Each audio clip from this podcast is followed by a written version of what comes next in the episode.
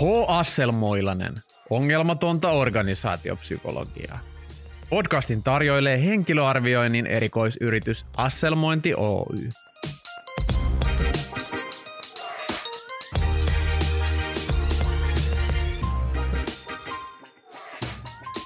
Pomolle potkut monimuotoisuus töissä. Termien diversity ja inclusion suomennokset ovat kömpelöitä ja vieraita. Puhutaan nyt tässä jatkossa, jaksossa vaikka DAYstä, diversity, equity and inclusion. Työelämän monimuotoisuuden trendi koskettaa Suomea vasta, vasta seitin ohuesti. Epäilemättä äänenvoimakkuus tulevaisuudessa kasvaa. Vuonna 2022 mukaan ottaminen on tärkeä asia. Aprikoidaan, miten monimuotoisuutta eri taustalla olevia ihmisiä voidaan houkutella ja rekrytoida, vai rekrytoidaanko ollenkaan?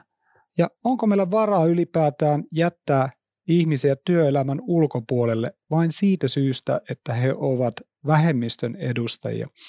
Ensimmäiseksi joudun pyytämään anteeksi.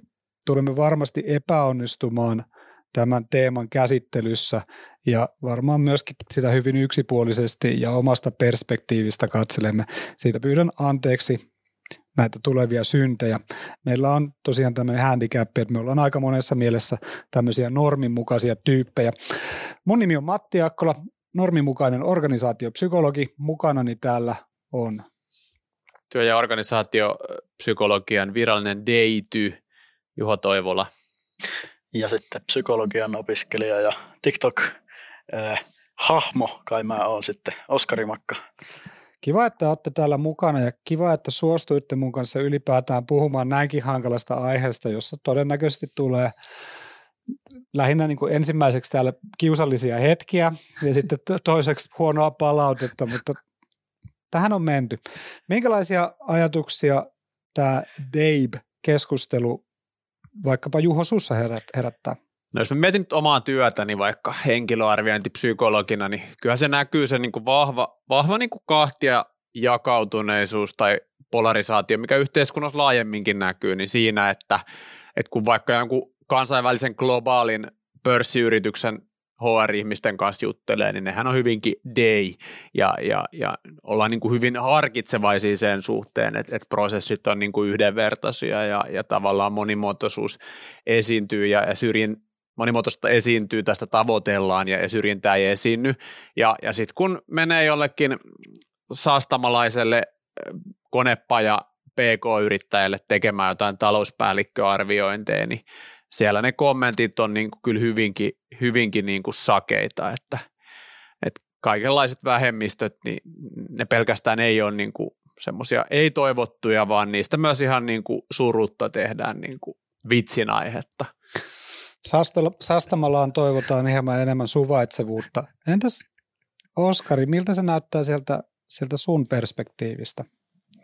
Kyllähän nämä on ihan valtavasti niin kuin puheen alla nämä asiat ja silleen, todellakin ajankohtaisia mm, henkilöarvioinnissa, mitä itse on tehnyt, niin sikäli meillä on hyvä tuuni siinä, että, että sikäli kun tiedän, niin nämä vähemmistöryhmiin kuuluminen ei mitenkään merkittävästi vaikuta siihen, että miten pystyy suoriutumaan tehtävistä itsessä. Eli silloinhan se on niin, että mitä paremmin tekee sitä arvioijan duunia, niin sitä vähemmän se vaikuttaa. Ja mitä enemmän se vaikuttaa, niin sitten siinä on joku ongelma, joku virhe jossain, ja niitä sitten pitää lähteä fiksaamaan. Joo, henkilöarviointi on kyllä ihan hyvä työkalu siihen, että saadaan monimuotoisempaa porukkaa, jos se henkilöarviointikonsultti itse on riittävän avoin tälle monimuotoisuudelle. Et, et, et työkaluna hyvä, väärinkäytettynä ehkä vähän huono, mutta haluaisin ajatella, että enemmän hyvä kuin huono. Joo, tuosta niin kuin, syrjintä on yksi näkökulma, että, että minkälaisia ihmisiä vaikka valitaan tai otetaan mukaan, mutta mut ehkä semmoinen isompi, isompi kulma tähän olisi se niin kuin hyväksytyksi tuleminen ja ylipäätään niin kuin nähdyksi tuleminen, että jos vaikka mietitään, mietitään niin kuin seksuaalivähemmistöjä, niin, niin paljon herkemmin saa palautetta siitä, että et, et, et, mitä sä nyt vaikka omaa, omaa niin kuin homouttas esimerkiksi tuot esille, että et pitäisit vain omana tietona se sitten kun joku heteroihminen tuo, tuo puolisonsa tai, tai lapsensa nähtäville, niin, niin sitä niin kuin ihastellaan, että onpa, onpa kiva juttu, mm. että, että kun, kun vähemmistöön kuuluva ihminen pyrkii niin kuin tulemaan tasavertaisesti näkyville, niin helposti saa niin kuin kritiikkiä siitä, että ikään kuin tekee itsestään ja omasta niin kuin vähemmistöstatuksestaan jonkinnäköistä numeroa, vaikka tosiasiassa tekee ihan samassa määrin numeroa itsestään kuin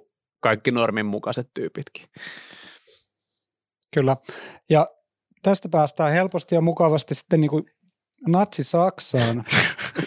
Aika nopealla aasin sillalla köpötteli tämä aasi. Odottakaa, kun kuulette. Tota, se on myöskin ollut kiinnostava sellainen työelämän laboratorio. Saksassa ennen toista maailmansotaa oli pieni juutalaisvähemmistö, noin prosentti kansalaisista oli juutalaisia, mutta 15 prosenttia ylemmän johdon tehtävistä oli juutalaisten hallussa, vaikka Deutsche Bankin pääjohtaja oli juutalainen. Paikallinen tota, kansanpuolue ei oikein pitänyt semmoista juutalaisjohtajista ja vuoteen 1938 mennessä ei ollut enää juutalaisia johtajia saksalaisissa yrityksissä. Ja sota sodittiin, siinä kävi nyt miten kävi, saksalaiset riittävästi häpes toimiaan ja tekojaan, mutta kymmenen vuotta myöhemmin, kun katsottiin niitä yrityksiä, jotka olivat, oli menettänyt ne juutalaiset johtajat, niin huomattiin, että ne yritykset, joista se johtaja oli hävinnyt ja poistunut – pärjäsi vielä kymmenen vuotta sitten huomattavasti heikommin kuin ne saman kaltaiset yritykset, joissa johtajat eivät olleet hävinneet. Ja tämä tuo semmoisen ajatuksen meille, että okei, meillä ei ole A, mahdollisuutta ja varaa väheksyä jotain pientä ryhmää, sillä on kauaskatsoiset vaikutukset. Ja nyt jos me ollaan tällaisia niin kuin hyvin eksklusiivisia eikä yhtään inklusiivisia, niin me jätetään niin työelämän talenttia käyttämättä. Et nyt ollaan totuttu ehkä siihen, että naiset käy töissä ja sitten on näkynyt joitain värillisiä ihmisiä jopa täällä Suomessa töissä. Hmm. Ja sitten seksuaalivähemmistön niin edustajat tulee niin töihin. Ne on varmaan aina ollutkin töissä, mutta nyt ne saa ehkä olla omina itsenään enemmän. Se on totta, mutta se ajatus vaan siitä, että myöskin tämmöinen day-kulttuuri on hyvää bisnestä on mun mielestä niin kuin hyvä ottaa huomioon, että meillä ei ole vaan varaa jättää näkemättä tätä porukkaa.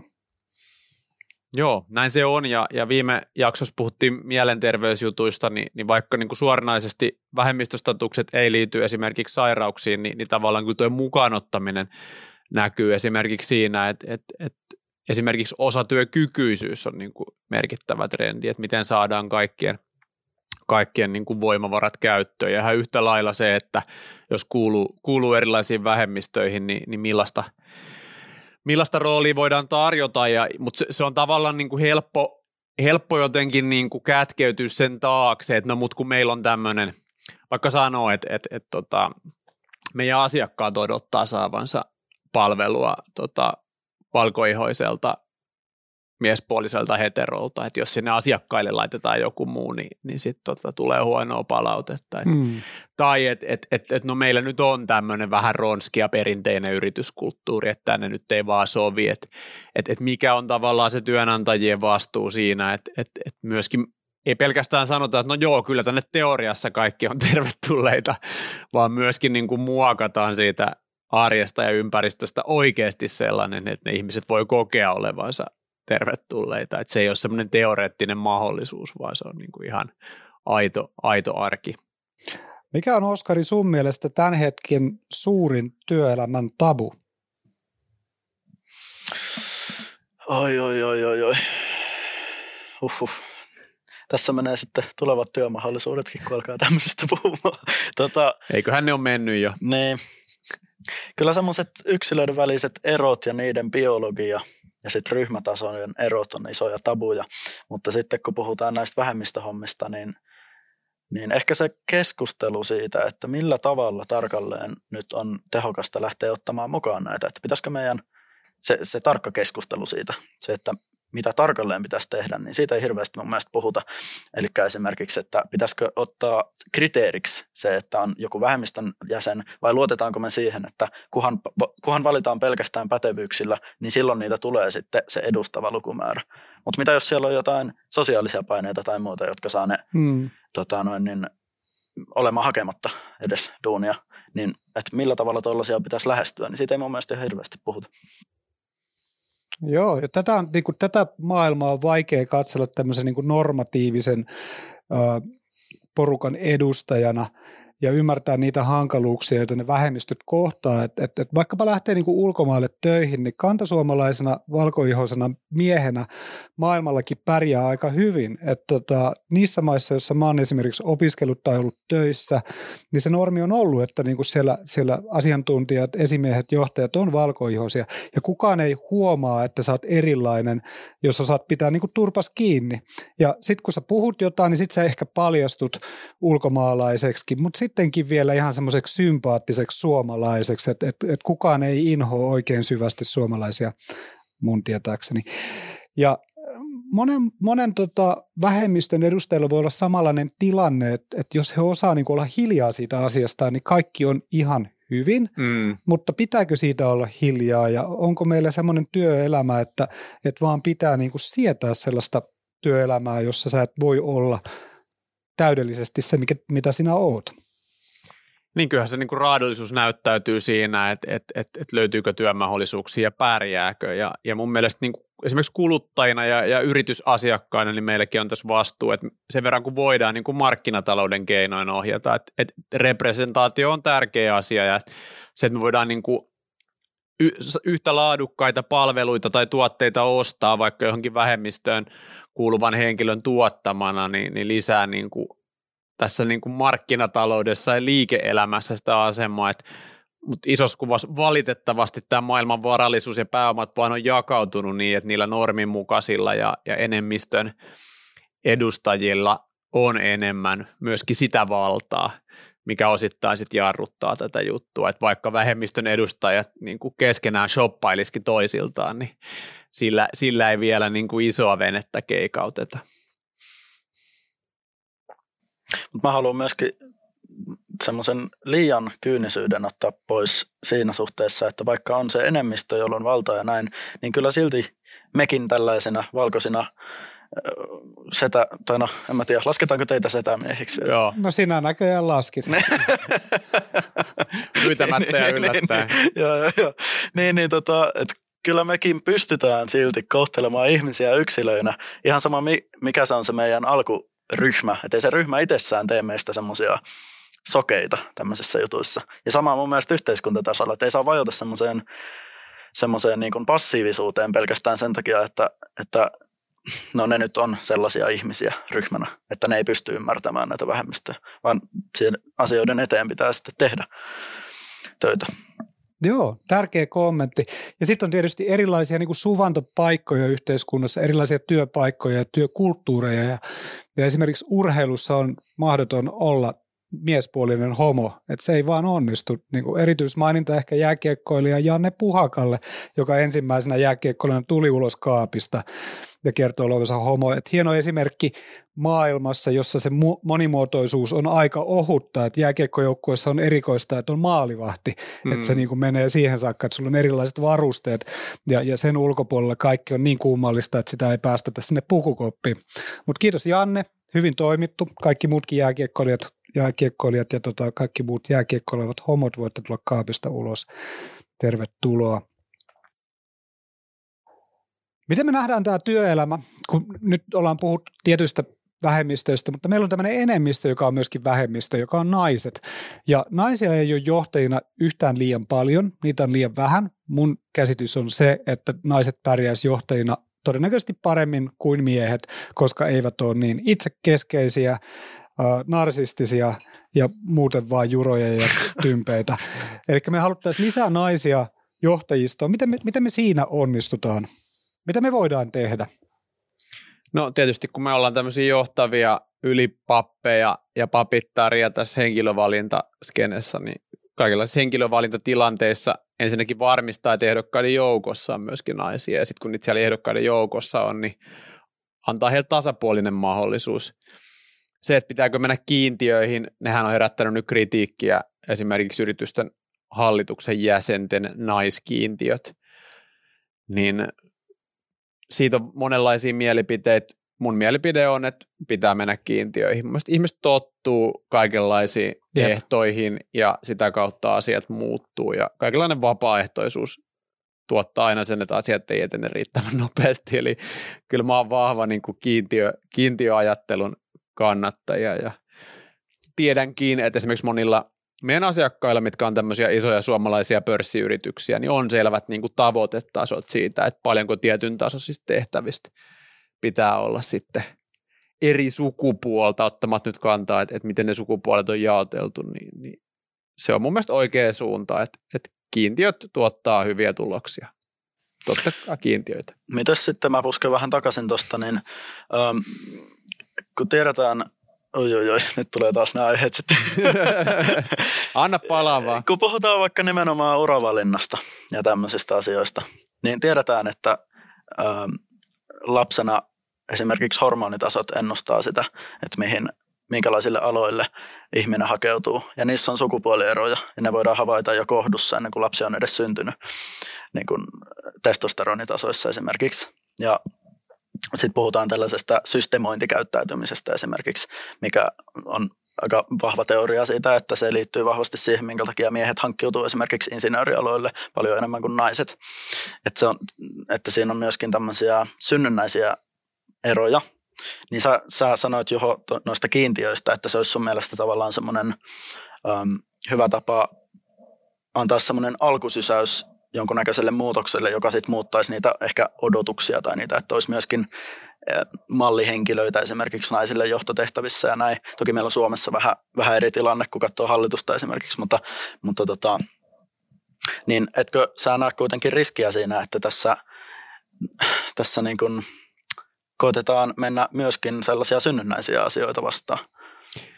Joo, näen riskin, mutta mun mielestä se on pienempi kuin se hyöty, mitä niillä kiintiöillä saavutetaan. Et, okay. et, et, et toi huoli on ihan oikeutettu ja sitä on monet ihmiset mukaan lukien sinä ansiokkaasti tuoneet esiin, mutta mut tota noin, mä näen silti, että kiintiöillä saavutettava hyöty on, on tota, suurempi kuin biologisia tota, taipumuksia vastaan työntäminen, koska osittain se myös niin kuin auttaa sit muuttaa niitä rooleja, niin kuin aiemmin sanoin, että et, et tavallaan, että et, et voiko esimerkiksi suomalainen johtamiskäsitys on pitkään ollut hyvin insinöörimäinen, mikä, mikä tota, on ehkä sit osittain johtanut siihen, että miksi niin moni suomalainen johtaja on insinöörimies, mutta mut, kun puhuttiin esimerkiksi johtajatason tehtävissä sukupuolten edustuksista, niin tota, se myös auttaa muuttaa sitä käsitystä siitä, että mitä se johtaminen ylipäätään on, että onko se niin kuin systeemien suunnittelu ja pyörittämistä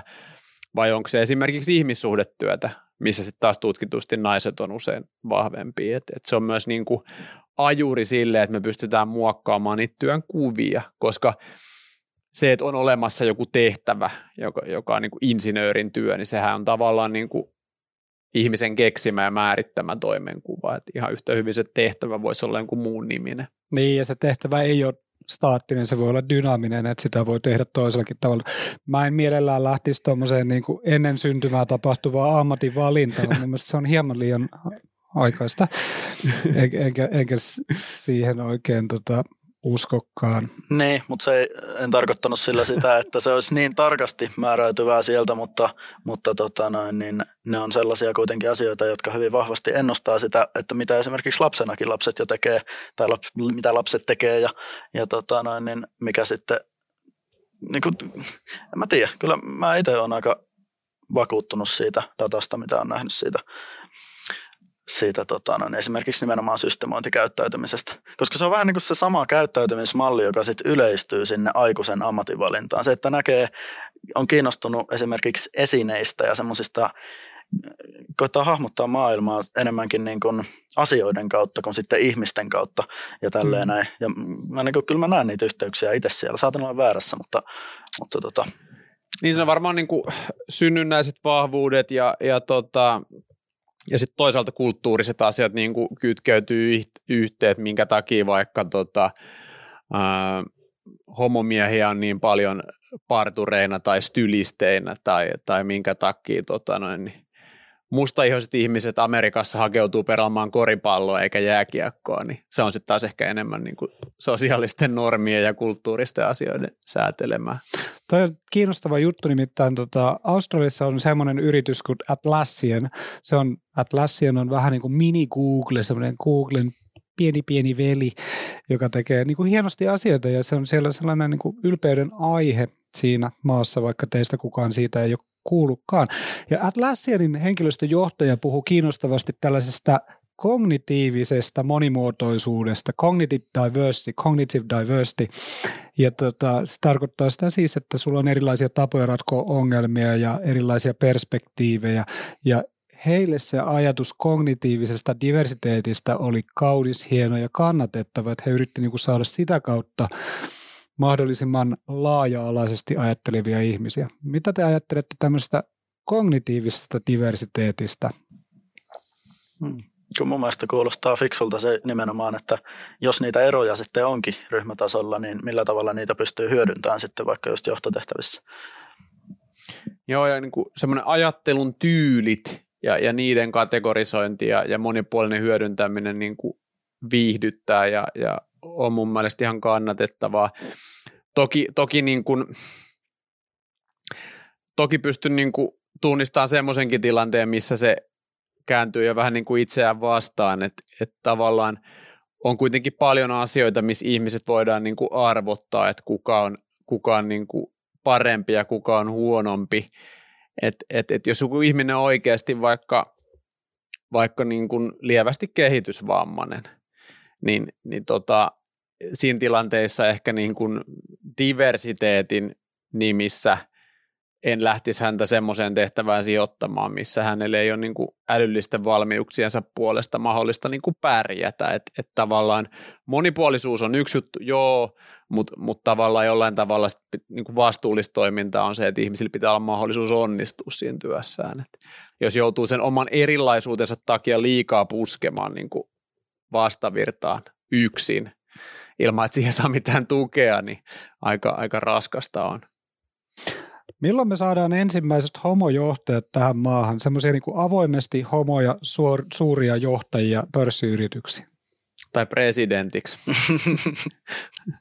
Mä muistan, mun vanhemmat oli vihaisia silloin, kun tota, no niin Pekka Haavisto ei voittanut ihan vaan sen takia, että he olisivat halunnut, että olisi ollut tämmöinen, tämmöinen tota, noin, niin esi, esimerkkihahmo. Hmm. Ja, ja siitähän tuli vähän semmoinen arvo, mm. arvokysymyskin sitten. Niin, toi on mun mielestä ihan, ihan hyvä kysymys ja, ja, ja tiedetään, tiedetään että, että kuitenkin siellä niin kuin johtajavalintojen taustakuhinoissa näistä parisuhdestatuksista käydään tänäkin päivänä keskustelua, että, että jos ei ole parisuhteessa, se herättää aina kysymyksiä, että, että ihminen on jotenkin kummallinen tai hänessä on jotain niin kuin vikaa ja sitten jos se ei ole heteroparisuhteessa, niin se herättää kyllä heti kuiskuttelua. Se, se jotenkin nähdään osana sitä riskienhallintaa. Joo, tästä tuli mieleen, tota, Kai teillä on teille lämpimiä terveisiä. Muistan, että valitsit Lapin kansan päätoimittajaksi Lesbon ja samaa hengenvetoon sitten, kun sait kuulla, että hän oli Lesbonin, erotit kyseisen henkilön taustoja sen enempää tietämättä. Ei ollut ehkä ihan ko, ko, koher juttu. Ko, koher. Kyllä, mutta semmoisiakin tapahtuu. Tota, onko se monimuotoisuus hyvää vai pahaa bisnestä? Onko monimuotoisuus hyvää bisnestä vai onko se pahaa bisnestä?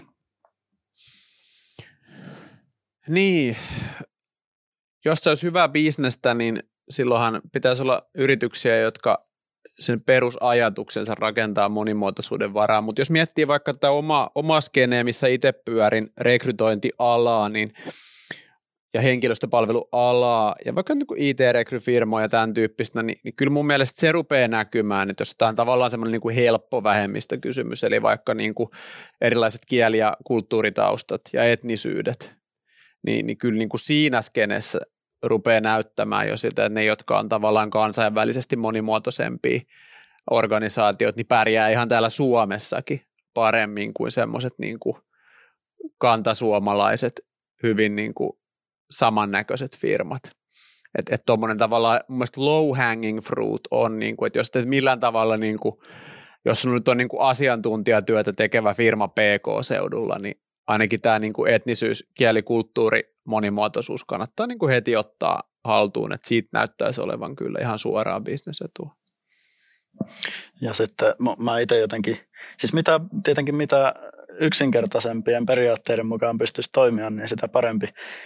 Miten se, se, se ajatus, että palkataan tyyppiä, joka on kaikista sopivin tehtävää, niin riittääkö se teidän mielestä tässä?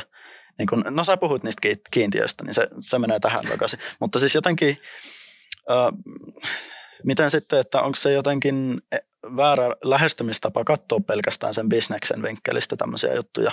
Että onko mä utopisti siinä, että mä ajattelen, että pitäisi ehkä katsoa, että ensin ne arvot on kunnossa ja sitten vasta lähteä tekemään bisnestä. Ja että jos se arvojen rikkominen vaikuttaa bisnekseen, niin sitten, sitten vaikuttaa. Enemmän mun mielestä tuossa on ongelmana se, että me ajatellaan, että, että jos me valitaan se paras, niin silloin me suljetaan ovia. Mä uskon, että jos me valitaan se paras, niin silloin me avataan ovia. Se ongelma on ehkä just päinvastainen, että, että niin kuin monessa paikassa Juha puhuu Sastamalasta, konepaja-yrityksistä. Terveisiä Sastamalaan. Niin, niin, niin siellä voi olla sellaisia asenteita, jotka sulkee niitä ovia ennemminkin kuin asenteita, jotka aukoo niitä ovia. Et, et, et mä näen sen enemmän sillä, sillä tavalla ja noin päin mun mielestä ollut kiinnostavaa monet tämmöiset isot teknofirmat, niin kuin Google tai Facebook tai mitä ne nykyään onkaan nimeltään Alphabet ja Meta, metamfetamiini, jotain tämmöisiä, niin tota, nehän on nykyään tämmöisiä niin kuin deippihommien niin kuin äänentorvia ja niillä on niin kuin isot HR-osastot täynnä erilaisia inklusiivisuusofficereja, mutta mut ne firmat kuitenkin niin kuin oli lähtökohtaisesti niin kuin nuorten valkoisten niin kuin heteromiesten tavallaan kasvattavia firmoja, ja se monimuotoisuus on oikeastaan tullut sitä kautta, kun heillä on tullut monimuotoisempi asiakaskunta, jolloin he on tarvinnut sitä representaatiota pystykseen niin ymmärtämään niitä asiakkaitaan, jotka on erilaisista taustoista ja tuottaakseen heille oleellisia palveluita. Et, et kun mietitään aina tätä, että jos se on hyvää bisnestä, niin lähes sille liikkeelle, niin, niin aika moni tämmöinen nykyinen jättifirma, joka on sitten monien mielestä näiden asioiden edelläkävijä, niin se on kuitenkin, mulle näyttäytyy, että se on ikään kuin jälkiunassa rakennettu. Sitten kun on ollut vähän niin kuin kassassa mm. rahaa, palkata monimuotoisuuspäälliköitä. Ja silloin on se valtava julkinen silmä, jotka katsoo, mm. että mitä siellä tehdään siellä. Ja sekin motivoi siihen, että halutaan näyttää myöskin hyvältä. Mm. No entäs sitten sellainen asia, joka meitä kaikkia mietityttää ja kaikkia tietysti kuulijoita mietityttää, että onko siitä tavallisuudesta tai normatiivisuudesta tulossa joku haitta? Mm. No eihän mullakaan tästä ole mitään muuta kuin omakohtaisia havaintoja, mutta tämmöisenä yksin, yksin yrittäjänä, henkilöbrändääjänä, niin kyllä mä aina puoliksi viitsillä monessa paikkaa sanoin, että helppohan mun on tässä niin kuin 37-vuotiaana valkoisena heteromiehenä niin kuin kerätä pisteet kotiin ja heittää keikkaa. Et, et mä oon niin kuin kaikkien tilastojen mukaan se, jota niin kuin työelämä suosii. Ja, ja tavallaan niin kuin heitän sen vitsinä, mutta tavallaan mä uskon ihan oikeasti, että se asia on niin, että tämän ikäisenä – valkoihaisena heteromiehenä, ainakin Suomessa, niin on aika mukavat oltavat. Että et it doesn't get any better than this. Niin, sit kun sä oot vähän pidempi kuin tavallinen mies, niin sit sulla on sellainen kyllä. ylilyöntiasema sieltäkin. Kyllä. Joo, kyllä samoja, samalla fiiliksillä, että ei tästä ainakaan mitään haittaa oikein ollut, eikä tuskin, tuskin tulee olemaankaan. Mutta tota, joo, mä jotenkin, joo, kyllä, kyllä, ei mulla muuta siihen. Mulla oli joku ajatus, mutta mä unohdin kokonaan. Se tulee kohta varmaan mieleen. Tämä on suora TV-lähetys, me ei pysty tietysti tätä leikkaamaan pois. Joo, munkin mielestä on ihan ok, että just, just Juhon kuvaamalta porukalta otetaan vähän sitä mahdollisuuksia pois ja sitä valtaa pois, että, että, että muutkin saa chanceja, että, että se on mun mielestä oikea suuntaus ja mielelläni siihen suuntaan näin, että asiat menee. Joo, kyllä se niin kuin, jos vaikka tulee asiakkaalta palautetta, että haluttiin tähän nyt niin kuin joku nainen tai haluttiin tähän nyt joku ei-suomalainen tai haluttiin tähän nyt joku seksuaalivähemmistöjen edustaja, niin aina se vähän kirpasee, kun jää niin kuin kauppaa saamatta, mutta toisaalta niin kuin tulee ihan hyvä mieli, että no varmaan parempi näin, että niin kuin isossa kuvassa maailmasta tuli taas hiukan parempi paikka. Sitä mun piti sanoa tuosta, että musta tuntuu, että ihmiset on näissä asioissa oikeasti enemmän samaa mieltä kuin miltä se näyttää. Koska siis varsinkin netissä ja somessa, niin ne alustat ruokkii sitä, että kuplaudutaan ja sitten nähdään sen kuplautumisen lisäksi vielä ne kaikista äärimmäisimmät mielipiteet sieltä ryhmästä. Ja mä uskon, että Suomessakin niin valtava enemmistö on oikeasti samaa mieltä näiden asioiden kanssa, mm. nä- tai meidän kanssa näissä, mistä ollaan puhuttu. Riittävä yksimielisyys vallitsee. Mm. Joo, ja semmoinen yllättävä yksimielisyys. Mä uskoisin, että jos katsottaisiin oikeasti mielipidetestauksella koko väestö, jos pystyttäisiin Jumalana semmoinen tekemään, niin, niin se, että ne uutiset ja muut ja Twitter niin johdattaa meitä harhaan. Joo, jos niin kuin Facebookin tai Ilta-lehden kommenttipalstan tai minkä tahansa kommenttipalsta pohjalta niin kuin muodostaa käsitystä siitä, että, että mitä seksuaali- tai muista vähemmistöistä ajatellaan, niin, niin voi olla, että tulee niin kuin piirtyy raadollisempi kuva kuin, kuin mitä ehkä todellisuus onkaan. Ollaan optimisteja, ajatellaan näin. Ja myöskin toisaalta sitten siellä toisella puolella, että jos sä oot mm. hyvin suvaitsevainen ja pyörit sellaisten ihmisten kanssa, niin sit sä et näe sitä pimeätä puolta välttämättä myöskään. Mm. Kiitos kun kuuntelitte H. Asselmoinnin Day-lähetystä Day-radiosta. Mukanani täällä minun kanssani on Juho Toivola, organisaatiopsykologi sekä Oskari, psykologi-opiskelija ja minun nimi oli Matti Jaakkola, tai on se yhäkin. Kiitos kun kuuntelit. Anna anteeksi, jos loukkasimme. Teimme parhaamme. Ensi jaksoon.